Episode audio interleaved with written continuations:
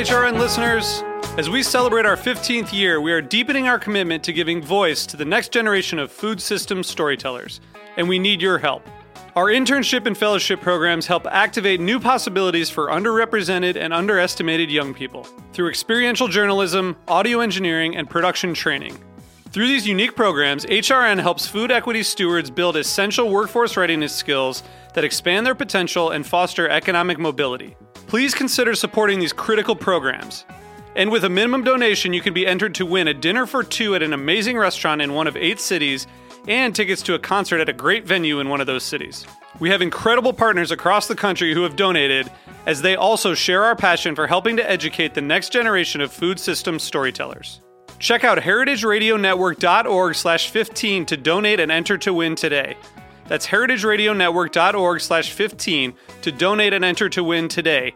And make sure you donate before March 31st. Thank you.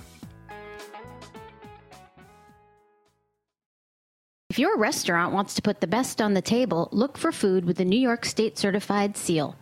It's food that is grown right, right here. Learn more at certified.ny.gov. Hi, this is Celia Kutcher, host of Animal Instinct, and you are listening to Heritage Radio Network broadcasting live from Bushwick, Brooklyn.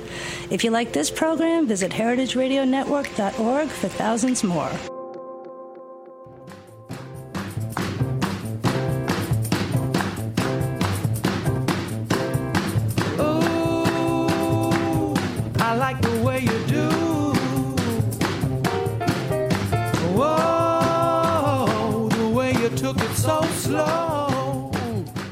Hey, hey, you're listening to Eat Your Words on Heritage Radio Network. I'm your host, Cathy Erway. It's a kind of gloomy Sunday here in Brooklyn, but I am really excited because I have the delightful presence of a wonderful James Beard Award winning cookbook author, and uh, she's one of the most prolific cookbook authors and food journalists there are. Um, there are. And uh, she came from across the pond just for this interview. I'm just kidding.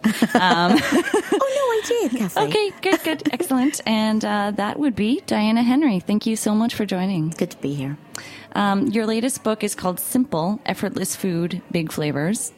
Uh, you may have seen some of her previous books. There was the, as we mentioned, the James Beard award winning A Bird in the Hand.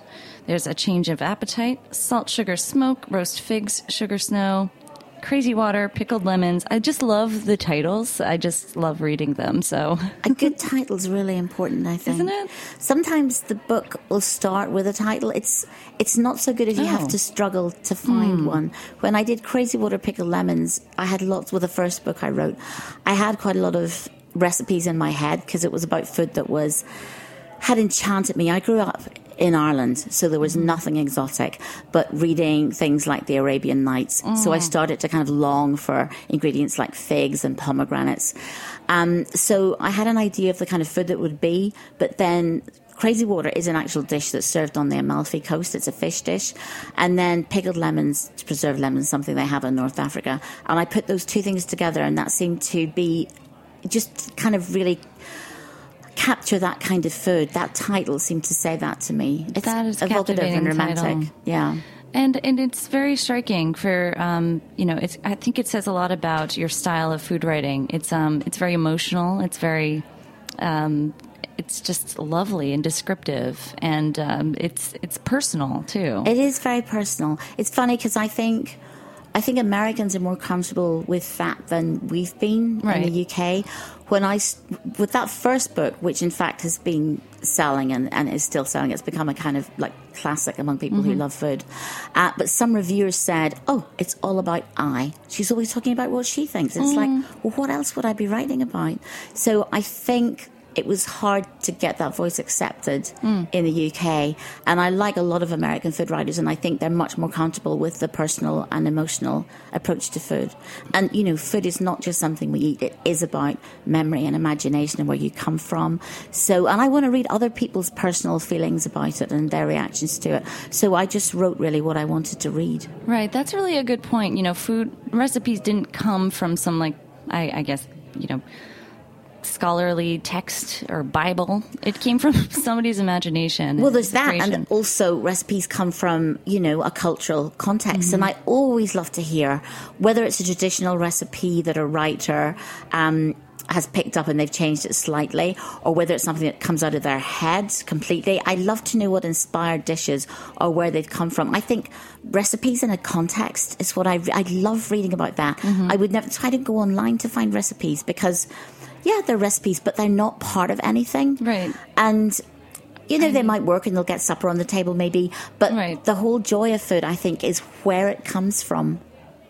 Absolutely, the context. Yeah. That connects you to, like, why do I care? Why should I care about this dish? Well, and I think recipes particularly are about um, connectedness. Heidi Swanson, she it's a very good quote. She said once that recipes intersect our lives, and I think that's really true. And before I even started writing about food when i went on holidays or i went to you know abroad i would try if i could to kind of talk my way into somebody's home kitchen i certainly would talk about food to the people i met and i'd i'd come back home after holidays with you know recipes in my pockets Yeah. and um, now I just do that, I, but I co- collect more of them. But that way that you're connected to someone who gives you one of their recipes, and maybe you give give Yeah. them one of yours. It's from my home to yours, uh, and from my country to yours. I, li- I like that. I think that's a very special thing about and it's food. Mm. the truth. It really is. So, so you mentioned Heidi Swanson, 101 Cookbooks, a prolific bro- blogger. Yeah. Um, what other food writing idols or mentors have you had?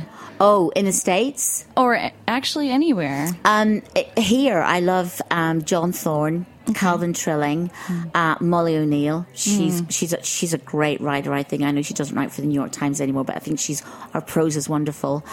Um, and in terms of kind of of influence. It would be, this sounds kind of mad for someone from Ireland, but it would be Californian. When I first discovered Alice Waters' Chez Panisse menu cookbook, we in London we were in the middle of nouvelle cuisine, so it was hexagonal plates and really reduced stock sauces, and I was always buying veal bones to make stock. And then I found Alice's book, and the first menu that I hit on, I think it was.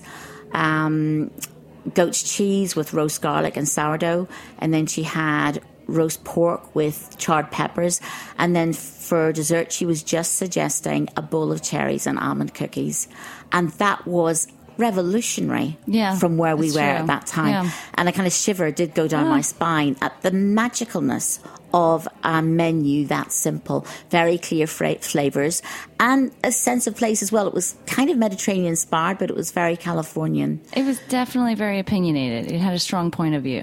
right? Yeah, and well, that influenced me, and I love Joyce Goldstein, who works there as well, Mm-hmm. and Judy Rodgers from the Zuni Cafe. So as soon as I discovered Alice, I kept a big eye on what was happening Mm. over there, and she's had, I mean, that whole kind of Californian approach that led to the local seasonal kind of mantra, Mm. which we all have, you know, in lots of countries now.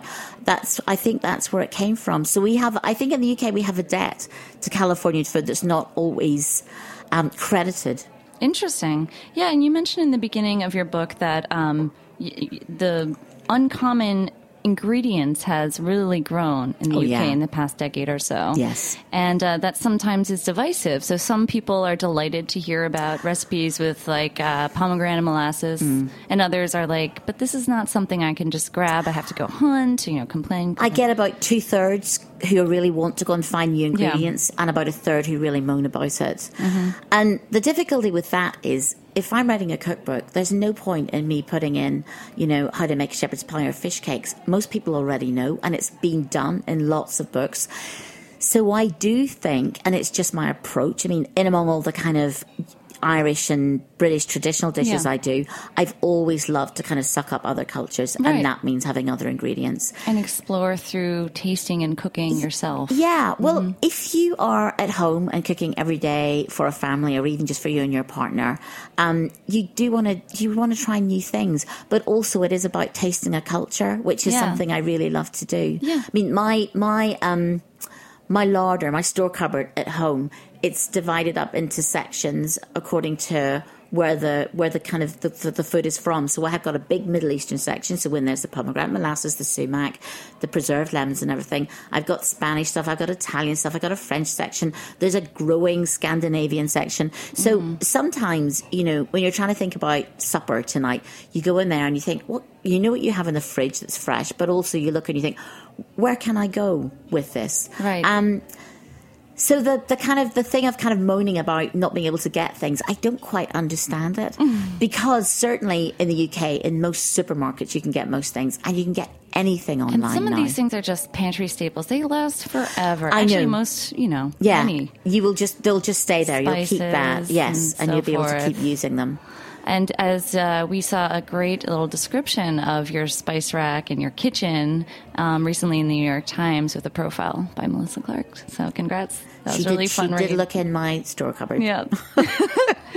okay, so Diana, I have to ask this now that we're on the topic of cultural, uh, international cuisines and how much that's really blowing up in, in everyday kitchens, but also in restaurants. There has been a bit of a discussion around the media over the question of, you know, when what happens when a chef cooks uh, a cuisine outside their heritage.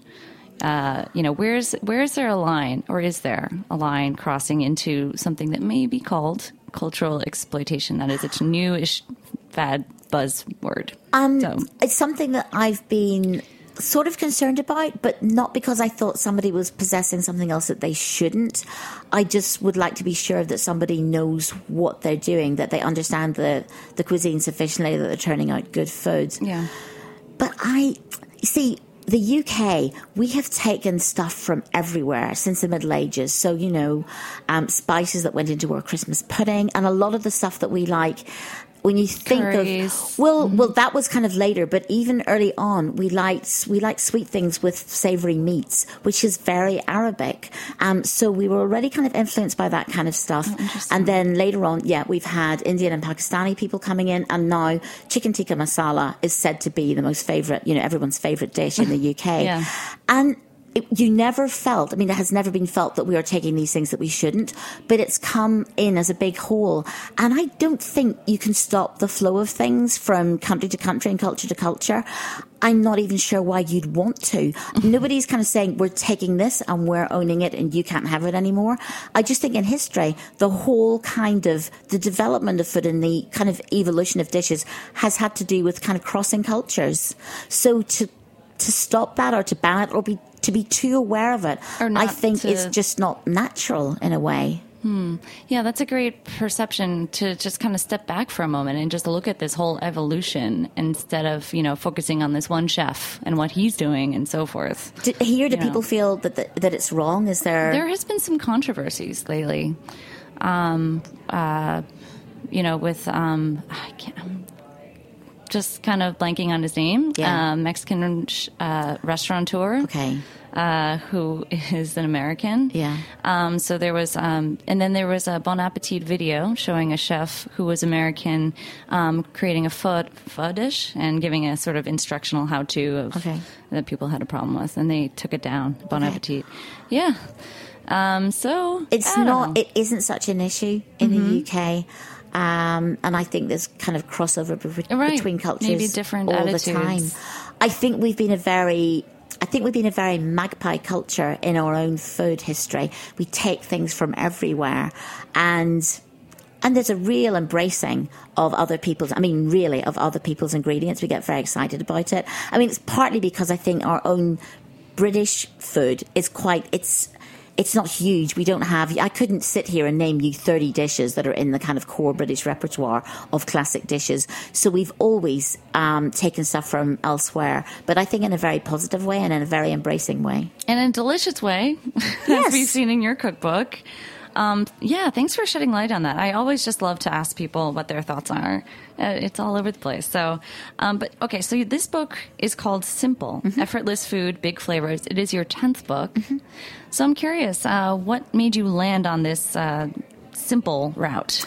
This? Um, I think that people think, ter- even people who are involved in food like me, uh, when you have to get supper, or dinner on the table every day, you, I think it's hard to have ideas that aren't very time consuming. Um, and I think we think in building blocks. So the book is structured into kind of Yeah. chops, sausages, fillets of fish.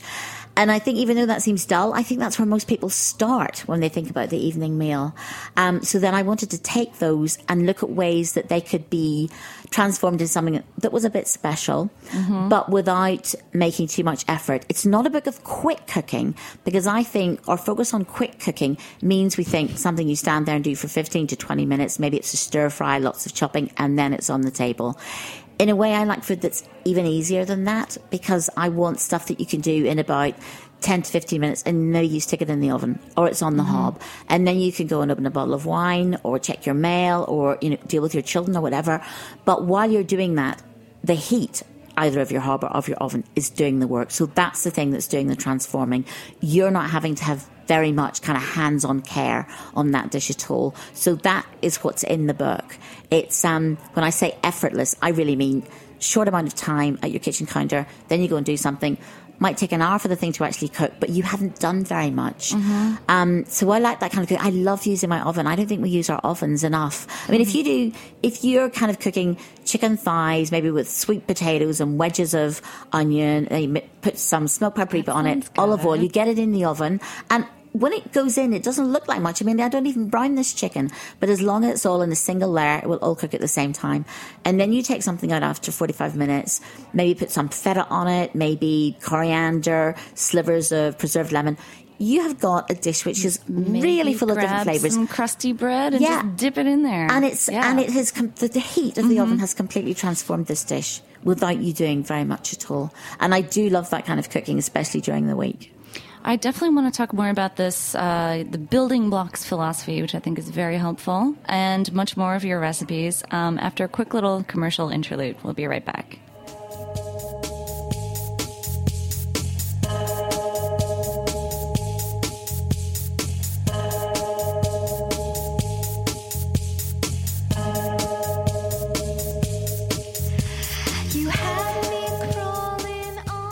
Chefs and restaurants are proud of the food they put on the table. And serving produce that comes from local, environmentally responsible farms is a way to leave an even better taste in everyone's mouth. So when shopping for your ingredients, look for the New York State Grown and Certified seal. It lets you know which food is grown right, right here in New York State, certifying the food that comes from local farms that meet a higher standard. You'll not only be serving local food, you'll be supporting local farmers.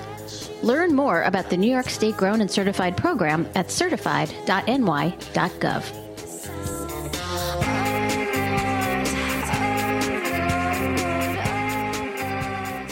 All right, we're back with Diana Henry, whose latest book is simple Effortless Food, Big Flavors.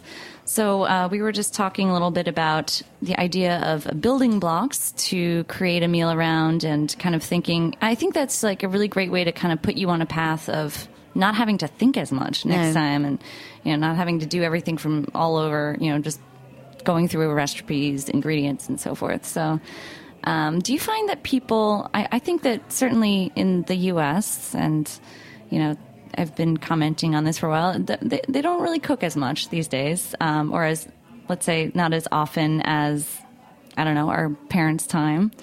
Um, what is it like in the UK? Do you think that that's I think there's there's a kind of problem. It's similarly in that we watch loads of TV shows, we buy loads of cookbooks, and people feel they're too tired or too time short to do things in the evening. Um, it's one of the reasons I wanted a book like this one to be to make it feel doable for people. I really Right. think, and I understand the time that's the thing. biggest challenge? Yeah, the time. Yeah, I think that, and I think ideas are short as well. People kind of, so then it's just easier to get a takeaway if you can't think, what will I do with chops? What will I do with chicken? But I really honestly think that if you do not do some cooking every day, I think you're missing out on the sensual pleasures in life. I mean, this is the easiest supper I will do, and I would take this above quite a few more complicated dishes would be spaghetti with um, you just saute sliced garlic in olive oil just till it's golden don't let it go anymore. Um, dried chili flakes flakes which you might have in your cupboard. Chopped parsley lemon zest and lemon juice and then more olive oil a good a good one an extra virgin to pour on it when you've tossed it all together. And your parmesan. And that is that is a delicious supper to me. That's lovely. But as well as as well as sitting down to eat it, while I've been cooking, I've had the smell of garlic. I've had the spray of lemon oil as I've cut into the lemon. When you chop parsley, it has that lovely green, fresh herbal smell. So in a way, you've been partly fed before you sit down to eat. Mm-hmm. And I know when I've there have been times when I worked in television and I was either in a studio or um, in an office that when I had very long hours, I might have kind of had something very easy or maybe even had a, a ready meal in the evening. And after you do that for a week, you start to feel, well, I did start to feel quite low. There's something missing. Yeah. And I think the connection with actual fresh food every day, um, I just I think it's good for people. I mean, I understand that not everybody feels comfortable in the kitchen, but I think it's a bit like saying, "Oh, I never take walks. I don't walk. That's not the kind of thing I do. I've never. I don't want to go for walks in the country." Um, I think cooking is a similar kind of thing in that it's not really. You're missing out badly. It's not really an optional thing. I think it's a life thing that is good for you physically, but also good for you psychologically as well. Right. And not like not to go too crazy, you know, all at once, not to like pour yourself into too much work, but just take these things in stride and you know. Yeah, I think that there are plenty of, dishes that can be done very easily by people who do not feel that they're very good cooks at all. Um, that this simple, the one I've just written, was slightly a follow up to a book I did. Um, um, in about 2004 called Cook Simple. Right. Um, and that was really mostly dishes that you bunged in the oven. And I started that kind of cooking when I had my first child because Mm-hmm. Right. it was, he cried all the time. I was always kind of like, what can I do with basically one hand? And I got a great response to Yeah. that book. People who said, I can actually burn water. I can't cook anything, but I can cook from that book, and, and I everything could relate works. to it too.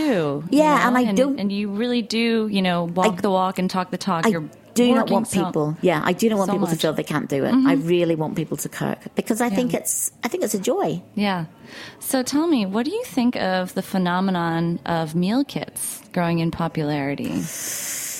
I'm not a fan. well, because I think if I think any of those things which we feel become to feel dependent on, um, then we're not kind of doing things Yeah. for ourselves. I think it's funny that we live in a culture which is broadly nowadays, certainly in the UK and I would say here as well, where we want to be able to do things. We want to be in control. We want to be creative ourselves. And running alongside that is this kind of giving up of our autonomy via ready meals or fast food or meal kits to other people who are going to make those for us.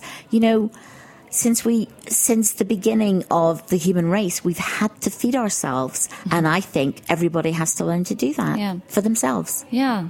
It's sort of like just outsourcing it, but in a different way. You know, instead of the takeout meal, it's just this thing that will get that will solve. Well, I think Yeah. that um, commercial concerns will always come up with kind of new spins on how they can help people with the evening meal, and people will always try them. It's not what I want to do. So, uh, I guess it has a lot of your cookbook, uh, cookbooks and food writing been focused on, you know, just it's. I love that you really focus and meditate on home cooking rather than I know I love home cooking. yeah. So why is that? After all these years, all these books, um, you didn't stray into restaurant reviewing or some. Or, I don't know. Just home cooking. is- Opening your own restaurant. Oh no, I hate that. No? Um, home cooking is just from a real place, and I'm interested in the people that the dishes come from, as well as the dishes themselves. And I do like chefs, and I we learn a, not, a lot from them in terms of technique. And um, I love going to restaurants, but I like I like real food that is rooted in home, really, because it comes from somewhere. Absolutely. So, just we didn't really talk too much about the wonderful home cooking that you shared in this book, and it really is something else. Um, uh, okay, so talking about simple food. Um, Let's talk about this Ishita's chicken masala you mentioned you Yeah. discovered from uh, Yes. somebody on Twitter. Yeah. This is a roast chicken that is rubbed with a lot of yummy spices. Yep, and yogurt. Mm. A nice little combination and yogurt. And then and then you have a spectacular roast chicken. Oh, it's gorgeous. I mean, it's just, it's not just roast chicken, it's something completely different. So you can have with that, um, some raita, some yogurt with a cucumber, um, maybe a fresh kind of chutney, and then rice, and that's it really.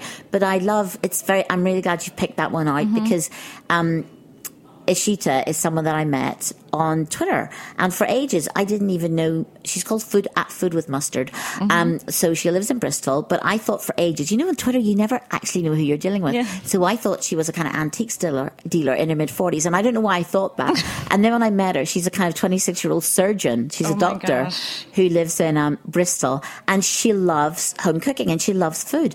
Um, and one of the dishes that she tweeted one week that she'd cooked was her family's. That is a family recipe, her chicken masala. And I just said, "Can I have the recipe? I'd love this." So I think that's another nice thing nowadays. You don't even necessarily have to go, you know, on holidays or to another country. Mm-hmm. Someone you'll just find someone on Twitter who's like you that you get on with, and they will share their recipe as well. And it was definitely a passion project of hers to have this, uh, you know, alter ego in addition to being a, Oh, what was it, a doctor? Yeah, she's a doctor. I mean, that's that's wild. she lo- she loves food and she loves fiction, Right. and I love both of those as Yeah. well. So we had a lot to talk about on Twitter. That's wonderful. It's a good place to meet up for other people who are interested in food. I think that's that's what I find it good for. Let's keep in touch, Diana, on Twitter. Yes, we must. Um, so, unfortunately, that's about all the time we have for today. I know there's so much to go over. Um, do you have a favorite recipe that you're raring to cook right now? There is about? there is a dish in there Okay, which is talk- it's griddled chicken thighs with turkey spices, and it has a tomato salsa on the side. So Perfect. tomato, um, onion, me. coriander, and parsley, and you just need to marinate the thighs for a little bit and then griddle them. That's Oh. that's really nice. And if you add yogurt to that, because the the salsa is actually quite spicy, but that is the kind of food that you know you eat that it attacks the front of your mouth. Those flavors are quite big. Mm-hmm. Um, that's my kind of yeah. That's a lovely supper dish to me that doesn't take much time to do. It's all about a great, you know, pantry staple. I think- I think a- I think a good pantry is important. Put it together. Yeah. I'm definitely going to try that soon. Especially, I don't use the oven enough, so you've really inspired me. Just let it go. Don't use the fry pan. Um, so thank you so much for joining us, been a Diana. pleasure. Um, I hope everyone checks out Simple Effortless Food Big Flavors, just out from Mitchell Beazley in the U.S. Um, it's wonderful. Been, it's been wonderful having you. And uh, you can follow you on at Diana Henry at, At Twitter. Diana Henry Food. Excellent. Uh, thanks everyone at Heritage. We'll see you next week on Eat Your Words.